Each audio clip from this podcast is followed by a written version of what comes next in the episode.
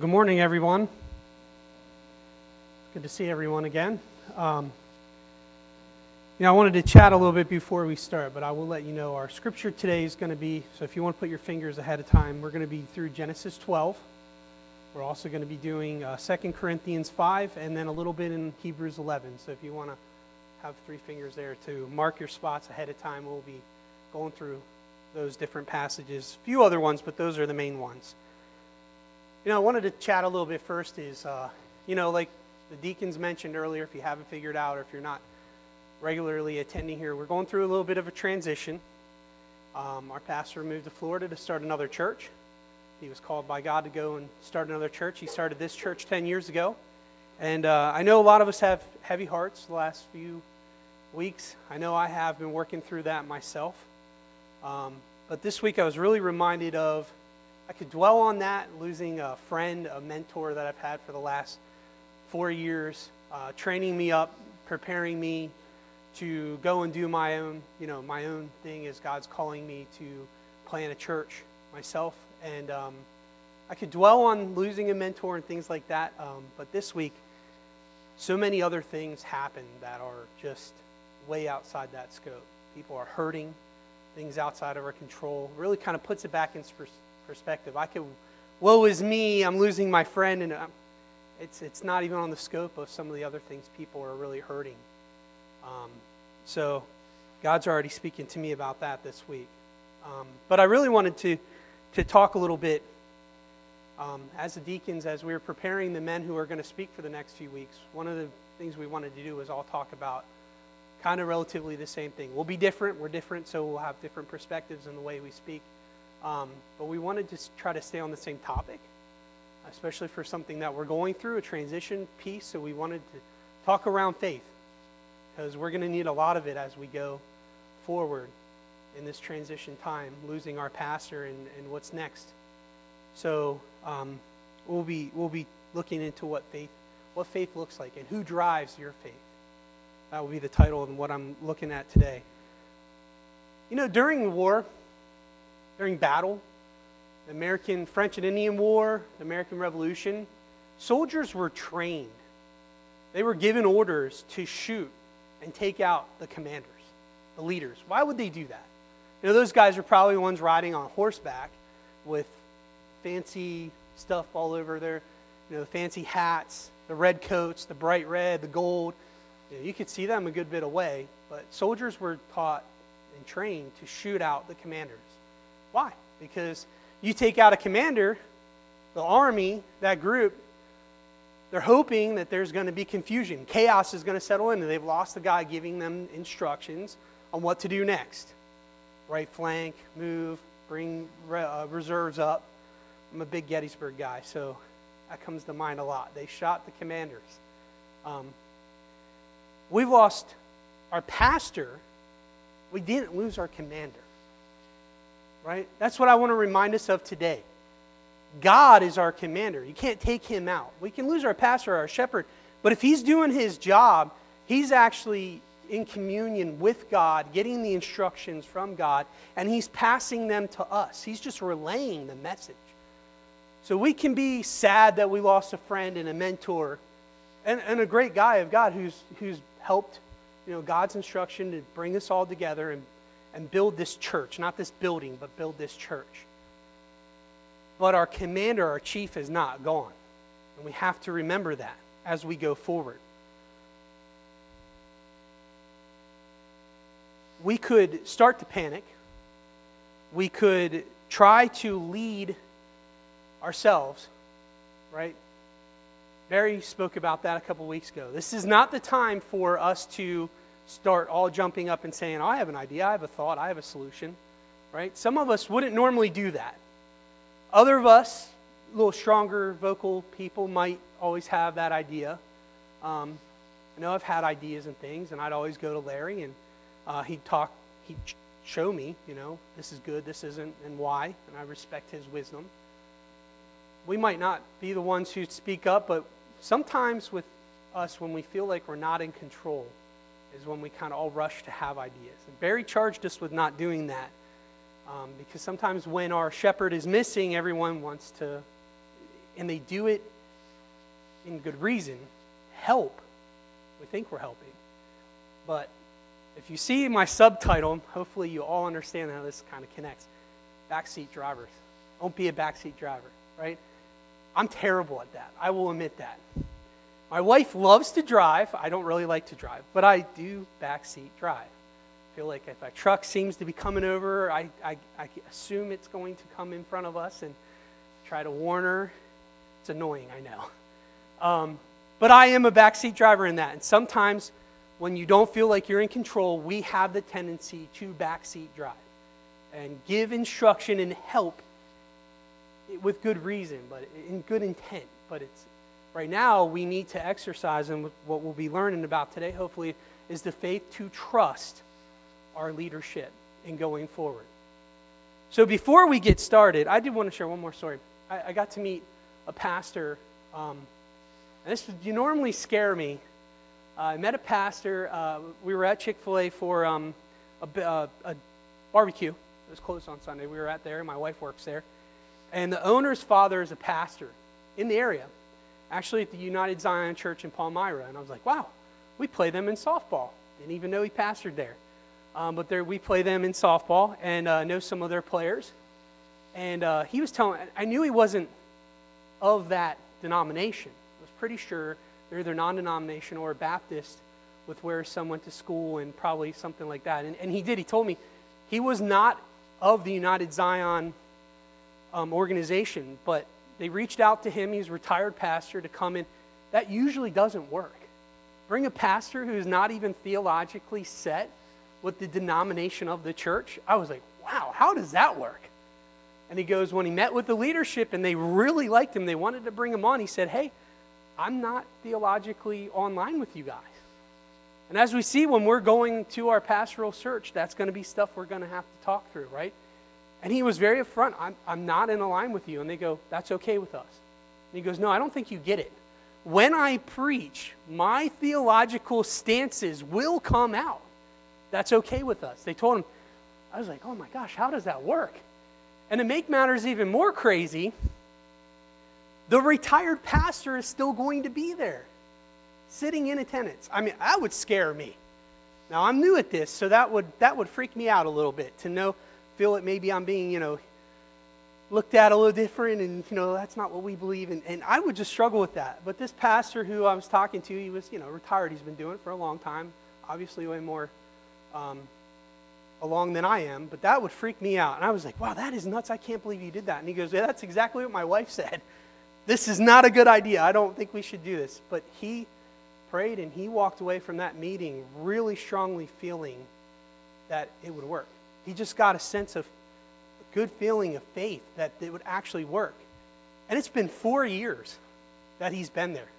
This blows my mind. And I went to the guys of the softball team, and that, oh, they had nothing but great things to say to him about him. I mean, they love him. Um, and the funny thing is that he's like, I don't think they even know what they believe even in their denomination because it might have not been really taught.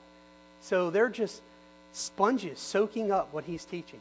But I just share that to say that, you know, sometimes we look at a bad situation and we don't look through it in the glasses of faith, you know. We just think, oh, it's not good, and we would strive away from it. I know I don't think I would look at that pastorate, but um, he was obviously more gifted and ready by the Lord. But I wanted to share that as we're going into this message and uh, what what faith, what God would call us to have faith. Before we get into the scripture, I want to define some terms. If you see up there, we need to get some working definitions of terms as we go on. So, faith, when I say faith, what you believe, why you believe it, you might have an idea. But I took these definitions actually from just dictionary.com. Now, the scripture that I have there will be the biblical definition of it. Um, but faith is a complete confidence in, and tr- or trust in a person or a thing. Complete is the word to me. Complete confidence in a trust in a person or a thing. Find that interesting.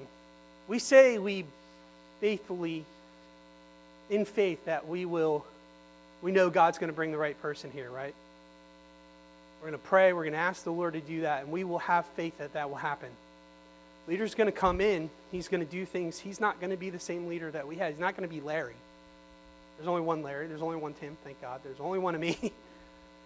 right? Everyone has their own little personalities, their own little quirks. We've already gone through some changes and things have been great. I mean, Pastor Bryce left. I was helping him in the youth. We moved right along. I'm different than Bryce. I have a different way of doing things, but the youth has done great. We've been fine.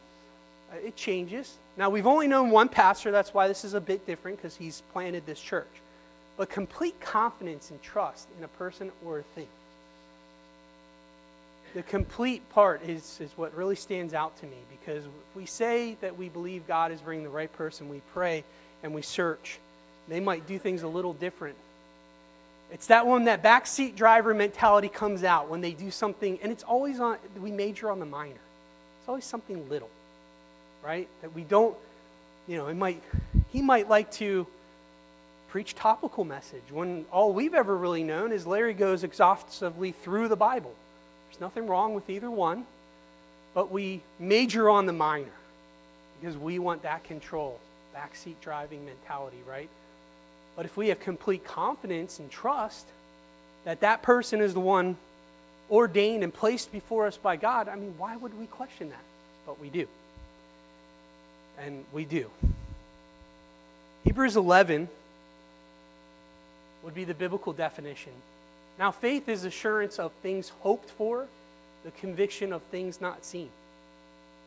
Pretty self explanatory. But I always, and we'll see even when we move into the believing side, I'm a big movie fan. My youth group has heard things like this lots, but the Santa Clause is one of my favorite movies.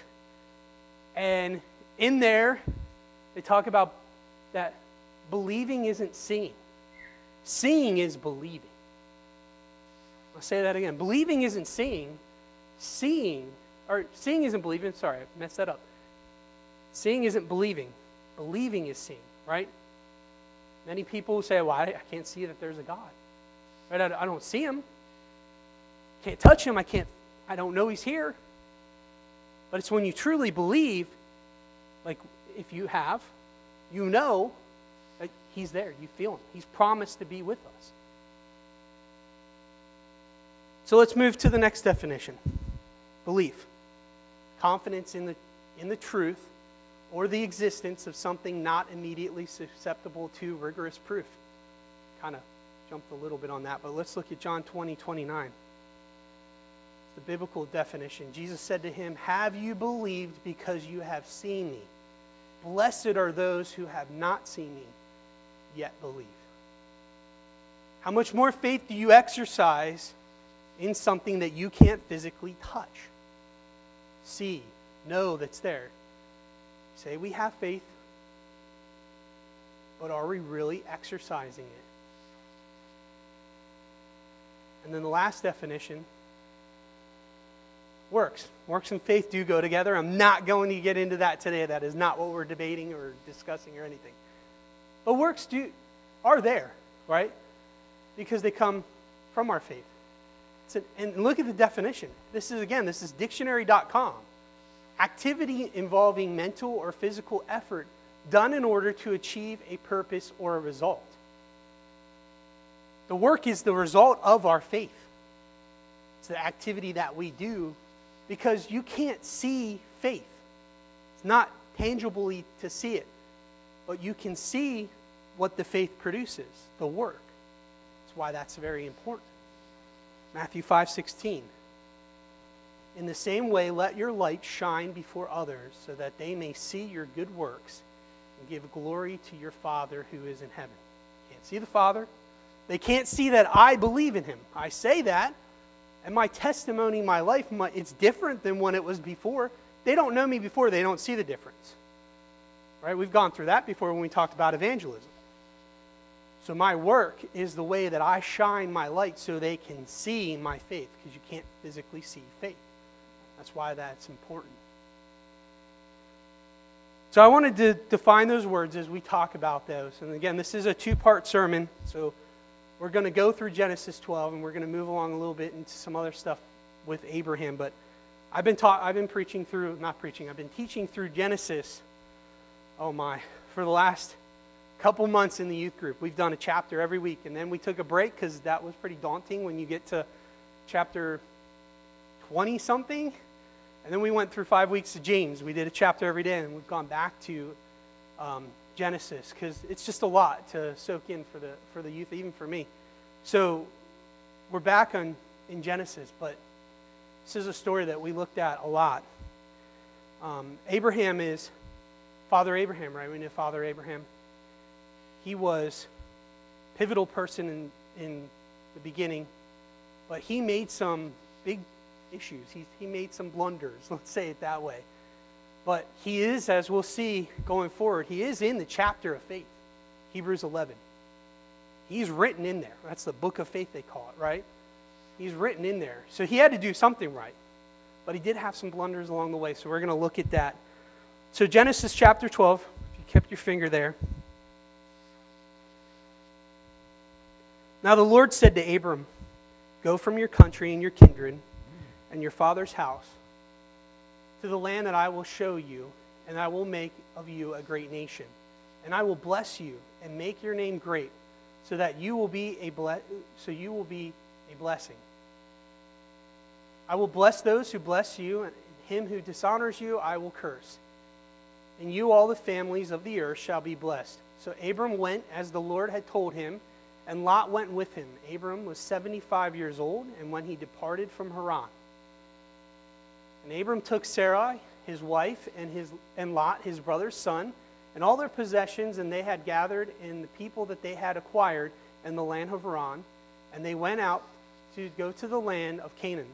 And when they came to the land of Canaan, Abram passed through the land to the place of Shechem, to the oak of the Moreh, at the time of the Canaanites were in the land. Then the Lord appeared to Abram and said, To your offsprings I will give this land. So he built there an altar to the Lord, who had appeared to him. From there he moved to the hill country on the east of Bethel and pitched his tent, with Bethel on the west and Ai on the east. And there he built an altar to the Lord and called upon the name of the Lord. And Abram journeyed on, still going forward toward the Negeb. And there was a famine in the land. So Abram went down to Egypt and sojourned there, for the famine was severe in the land. When he was about to enter Egypt, he said to Sarai his wife, I know that you are a woman beautiful in appearance, and when the Egyptians see you,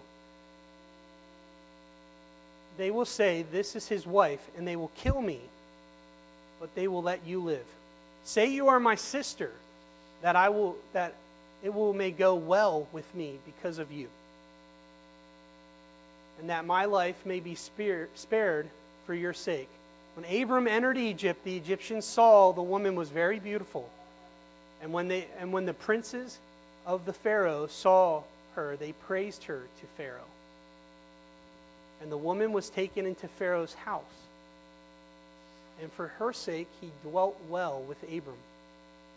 And he had sheep, oxen, male donkeys, male servants, female servants, female donkeys, and camels. But the Lord afflicted Pharaoh and his house with great plagues because Sarai, Abram's wife. So Pharaoh called Abram and said, What is this you've done to me? Why did you not tell me she was your wife? Why did you not say, or why did you say she is my, my sister, so that I took her for my wife? Now then, here is your wife, take her and go.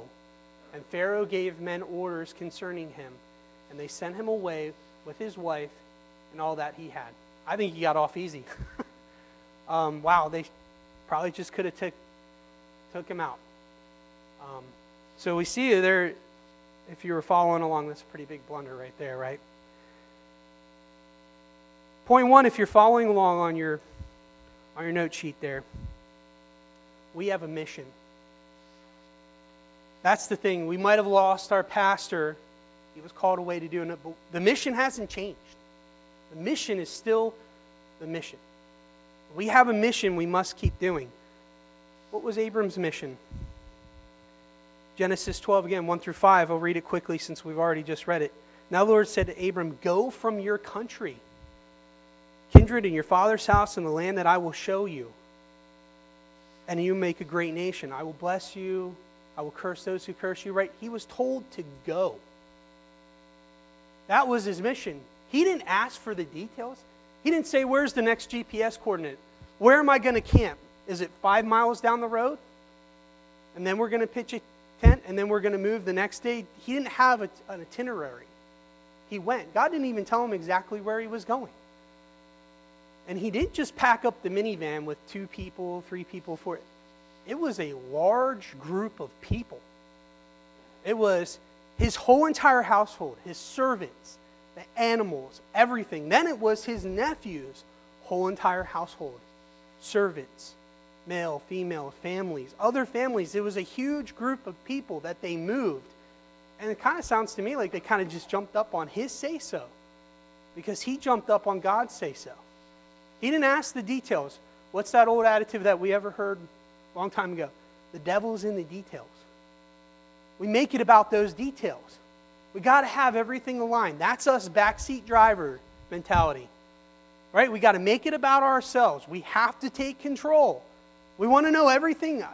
I'm not a control freak, but I am a backseat driver. So I do have a hard time you know, not knowing, trusting that the other person is going to see all those little details as they come out so fast at you when you're driving down a car, especially on the highway when you have other cars and trucks that don't pay attention.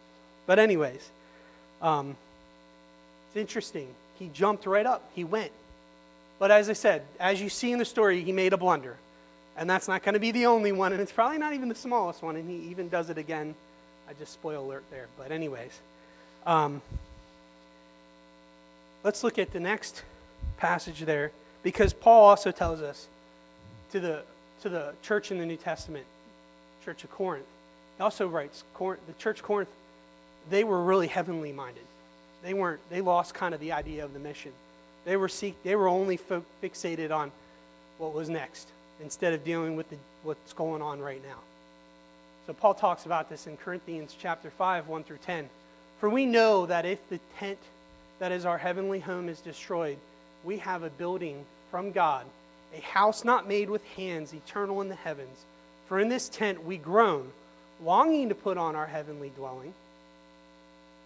If indeed by putting it on we may not be found naked, for a while we were, are still in his tent. We groan, being burdened, that we are that not that we would be unclothed, but that we would be further clothed, so that what is mortal may be swallowed up by life. He who, is, he who has prepared us for this very thing is God, whom has given us the Spirit as a guarantee. So we may always, so we are always of good courage. And we know that while we are, uh, are at home in the body, we are, are away from the Lord, for we walk by faith, not by sight. Yes, we are of good courage, and we would rather be away from the body and at home with the Lord. So whether we are at home or away, we make it our aim to please him. For we must all appear before the judgment seat of Christ. While we're in the body, we're away from God, right? We're doing these earthly missions. It's his mission. We're doing things. We focus on the details, right? That's, that's the misstep. We focus on the details. In Hebrews 11, um, yeah, Hebrews 11, we'll point out, I won't read that just yet but to point out what Abram was put in there for. He just went. He didn't focus on the details. I already said that, but he didn't focus on the details. Think about it this way. I'll be honest. I'm usually very blunt and very honest when I speak, and if you haven't learned that already, uh, you'll know that now. Um, we will do ministries and we will set things up, but we will put a measurement to them right? We'll put a measurement to it. It's only a successful mission or an event if, I don't know, you finish the sentence. So many people get saved, or so many people come, or we did it this way, we followed all the instructions, everything went according to the plan, then it's successful. I don't think that's what God is looking for. What's the measurement of success? What is God telling us that the measurement of success is? that we go. That's it. Abram went and he made mistakes, but he went and he did it. It's not about if, it, if our ministry, let's take it this way music camp. I'm be honest. Music camp, standing in the our new welcome area, and my brother-in-law was there, and he was like, "Wow, I feel like this is Hershey Free." He was noticing everybody that he knew from his church that was coming in, right? He's like, "Am I?" He's joking with me, and he's like, "Am I at the wrong church?" And I'm like, "I'll be honest, it went in my head real quick. Isn't this an outreach? Where's the Where's the non-church people?" And the Lord quickly smacked me because I am a testimony. I am proof that not everybody that goes to church and grows up in the church is saved. I wasn't. I didn't get saved till I was 21, almost 22. How dare I?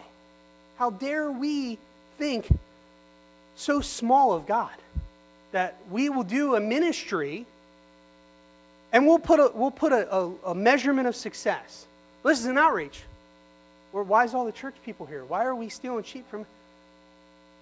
That's a small picture of God's ability. There, ye of little faith. Ye of little faith. I went to a church, wasn't saved. I went to a youth group. Really bad experience. They were so focused on the wrong things that didn't even realize I wasn't saved. They bullied me, right? It was terrible. I even went on a mission trip.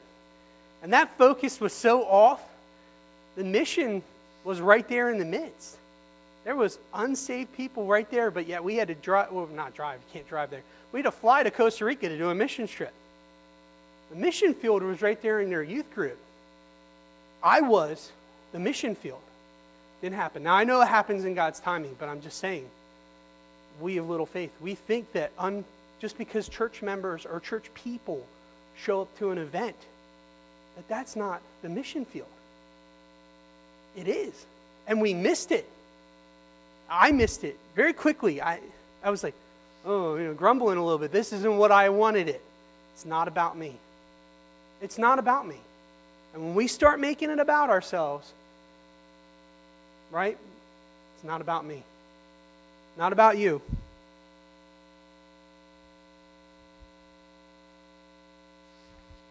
Corinthians also, like we'll see, Paul also addresses this to the church of Corinth. There.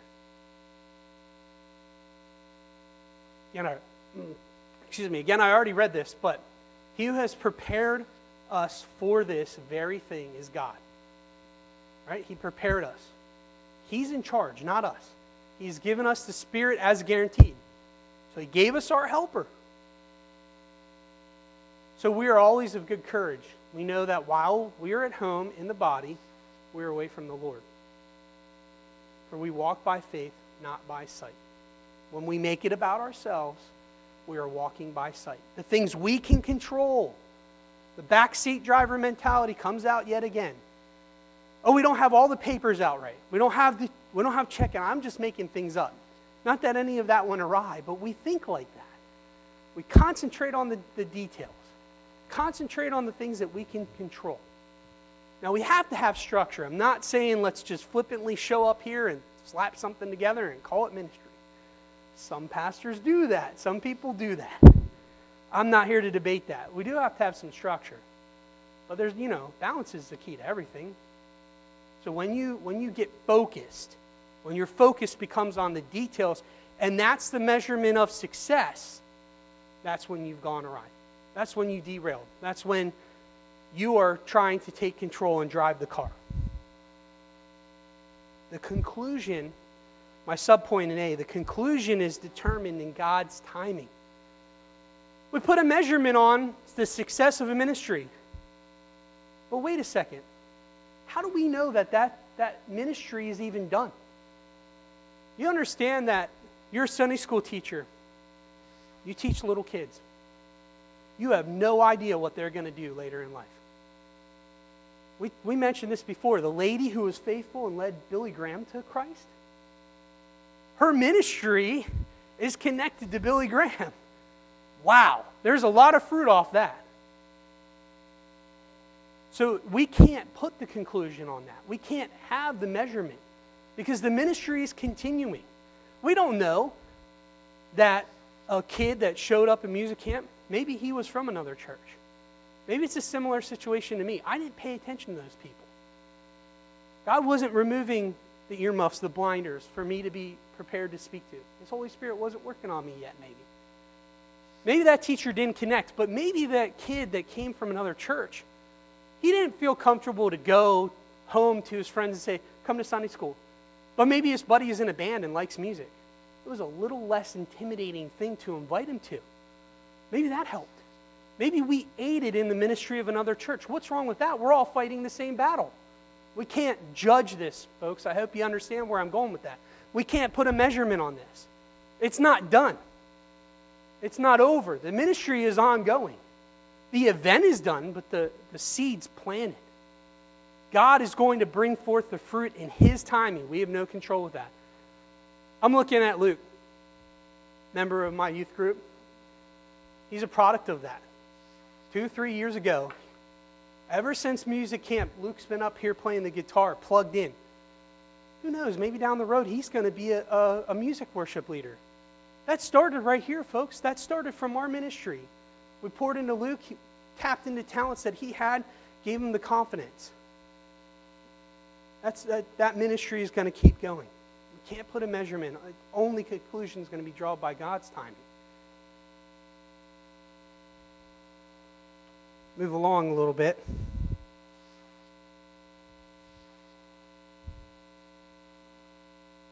We have his promise. We will be blessed. Right? The conclusions are going to come in God's timings, so is the blessings. We have the promise. He tells Abram, I will bless you, right? Verse 3 And I will make you a great nation, and I will bless those who bless you, and I will curse those who curse you. I've already read that a couple times, so I won't do it again. But his promise, sorry, his promise, he promised us his promise, and he gave us that helper, his Holy Spirit. He gave us the helper to aid us to go along and to guide us. So he will jump to Second Corinthians. I'm sorry, who's going along with me there?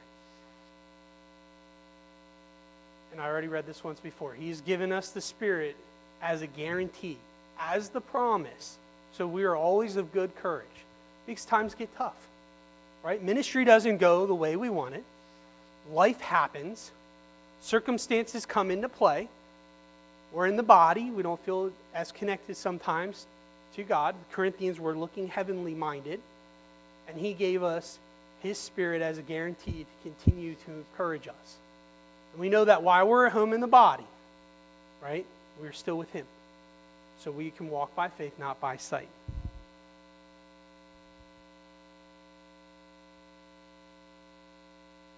Now, as we as we walk in his if we as we walk by faith and we have and it's not about us sorry i lost my place give me one second we have his promise and we have his blessing right we have his promise and we have his blessing but the rewards also the conclusion is not in his, is, is in God's timing. And the rewards are given in God's timings as well. As I mentioned that kind of before. The rewards. Okay, so he said he will bless us. Abraham was told he was going to have a, a nation made of him, right?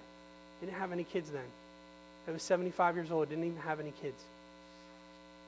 But he was going to be blessed. Well, he also, as we let's think back through the story, I read it earlier. He went in, he was about to go in the land. What happened? Famine struck. Famine struck, big famine. He didn't stay. He should have stayed, right? He was told to go there. So famine struck. There's your first kind of fork in the road, your first issue, your first circumstance that hit.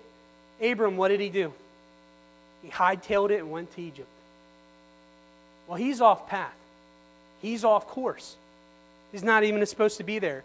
Now he complicates matters even further. What does he do? He goes and now he's under the Egyptians, and he already knows what he's getting himself into. They're not even there yet. And he says, I expect this to happen. It's like me sit, expecting that Mack truck to cut us off. And I'm jumping on my wife. Watch that, watch that. Are you watching that guy? You know, right? That side seat driver. Abram already expected issues in Egypt, but he went there. He didn't stay where God wanted him to go. He got there, famine struck. He didn't have faith that the Lord would provide. I don't, it doesn't exactly tell us why, but he went to Egypt. Goes and he complicates issues even more and he lies.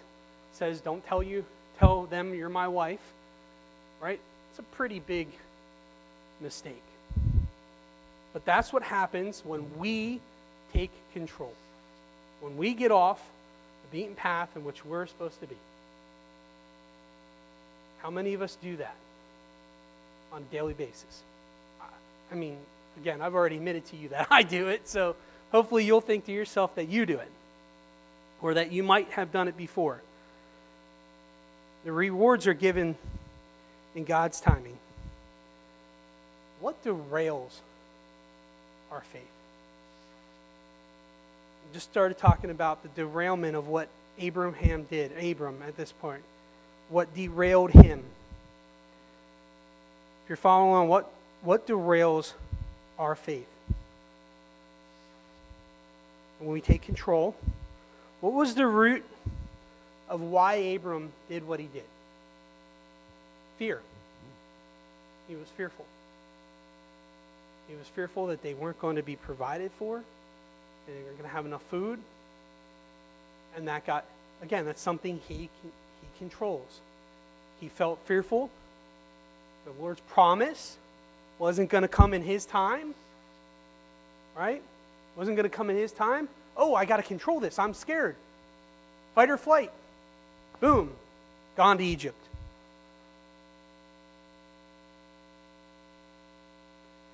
Sometimes the opposition is us. And we're going to go more into that next week as I as we hit another one of Abraham's big blunders. Spoiler alert a little bit is that we know if you have been in church for a long time, the beginning, Abraham makes a big mistake with as it goes to the promise of a great nation. He doesn't even have any kids. So he takes the he takes matters into his own hands. We're going to see that next week. But what also is our opposition is ourselves. Take matters in our hand. We're going to see more of what the root causes of it. Right now, in this message, at this part of the message, it's fear. It's fear.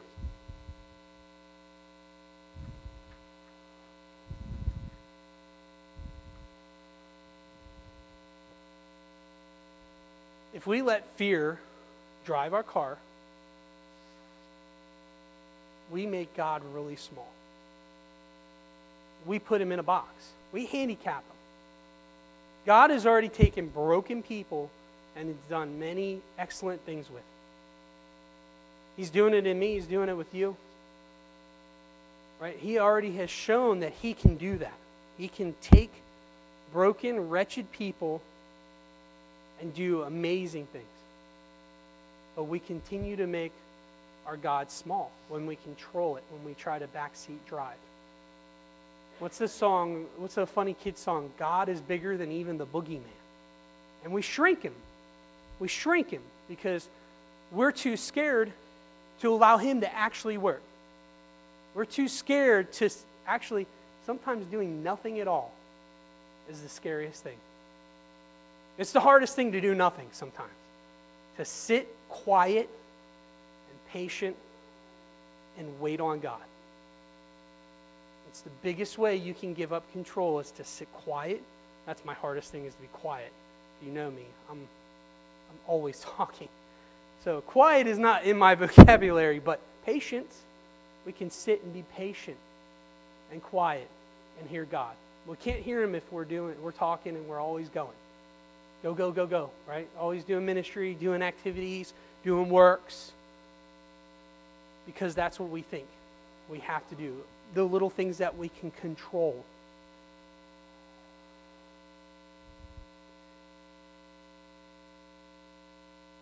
If you have faith, if you have faith, you can sit and wait on the Lord. but don't be of little faith. Know that you serve a big God. And if you don't know that already, I'm telling you, look at yourself. A perfect example. Look at yourself. Look at what he's done. Look what he did internally, personally in you. That's already the work that you can look at. That's evidence. That's evidence that God is working, that he has worked, and he's going to continue to work.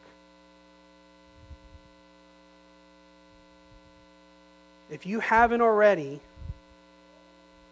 so look the definition, right? If you haven't already put your complete confidence in something that's unseen, the time is now. I'm not arrogant enough to think that everybody here is saved. I don't know everybody here. And it's even smaller numbers than normal right now. So I'm embarrassed to say I don't know everybody here. But I don't know your heart. The Bible tells us we can't know our heart, everyone's hearts, right? The most important thing that you can do at this moment, don't wait if you haven't done it, is to place that full, complete confidence in something not seen, which is the Lord Jesus Christ. We haven't seen him. We, we know about him through his word. And there is evidence of his existence. We just watched God's Not Dead, number two, in, youth, in the youth this past couple weeks. There's evidence to prove the existence of Jesus Christ the man. Historical facts and evidence. It's written in the Word. The Bible has been around, it's a historical book. There are archaeological things to go along with these writings in here that these people existed.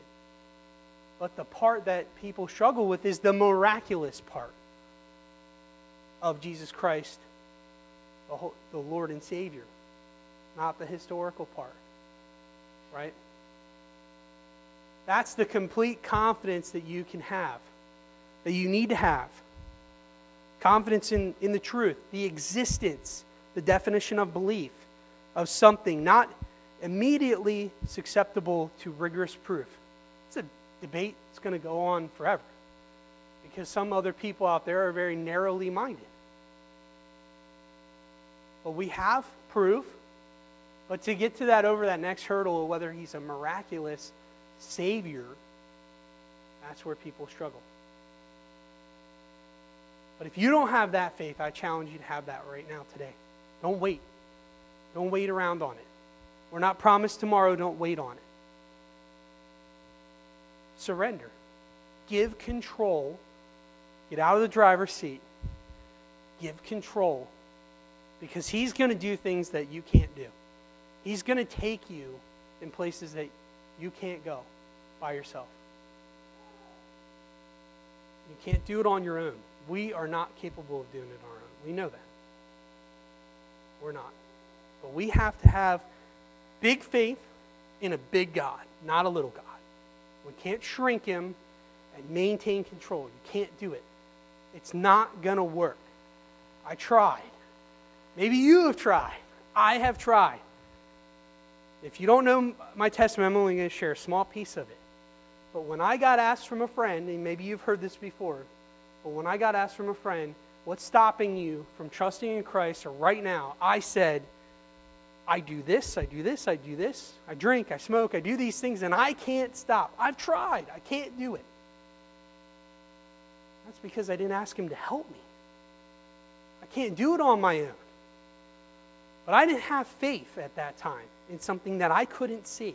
I kept trying to do the definition of crazy, right? Doing the same thing over and over and expecting different results. That's someone who's addicted to things we beat our heads against the wall. Want to quit cigarette smoking? It's the hardest thing to do on your own. You need help. You have to first admit there's a problem, then you need help. But you can't do it by yourself. You have to give up control. It's the hardest thing for us to do, I think, is to give up control. We have to put our faith in, in Jesus Christ. First, that's got to go first. If you haven't done it today, I'm going to give you the opportunity to do it in a second. Next week, we're going to look at a little bit more of the details Again, I've already told you kind of what's coming next, but did you realize that I'm going to have more information next week, but the next blunder is obviously when it comes to the children of, of Abram. And I've heard this said before, and I'm going to dig, and maybe some of you already know, you've dug through the, the historical facts, but Ishmael is come, comes up as of a result of them doing it on their own, taking it into their own hands. We have opposition today physically in the Middle East because of Ishmael, that have come from Ishmael. Because we try to do it on our own, on our own, in our own timing, in our own control. The Israelites, Abraham, they did it on their own, and now they had opposition for the rest of their lives. They're still fighting that battle over land because they tried to do it on their own. What battles are we fighting? What battles are you fighting right now because you won't relinquish control? Most of my application is going to come next week as we look at the actual different root causes of our opposition fear and that stuff. But right now, so we walk out of here with something. What are you holding on to? Think through that this week. Pray about it. What are you holding on to control? What's causing you to backseat drive? Because until you admit there's something we need to work on, you're not going to be able to fix it. Well, you can't fix it. But you need to go and ask help for that. And we need to ask for it. But first, you cannot do it if you're already not saved. If you don't have that faith in Jesus Christ. So, in closing, let me pray. And I give you that opportunity. If you haven't already put your faith in Jesus Christ, I ask you to do that right now. You need it, it has to happen first. And then my next challenge to the uh, us of us who already have accepted Christ, what are you holding on to? What are you holding on to as your control? What's that nugget that you're holding on? You won't give it up. Give it to him. Ask him to take it.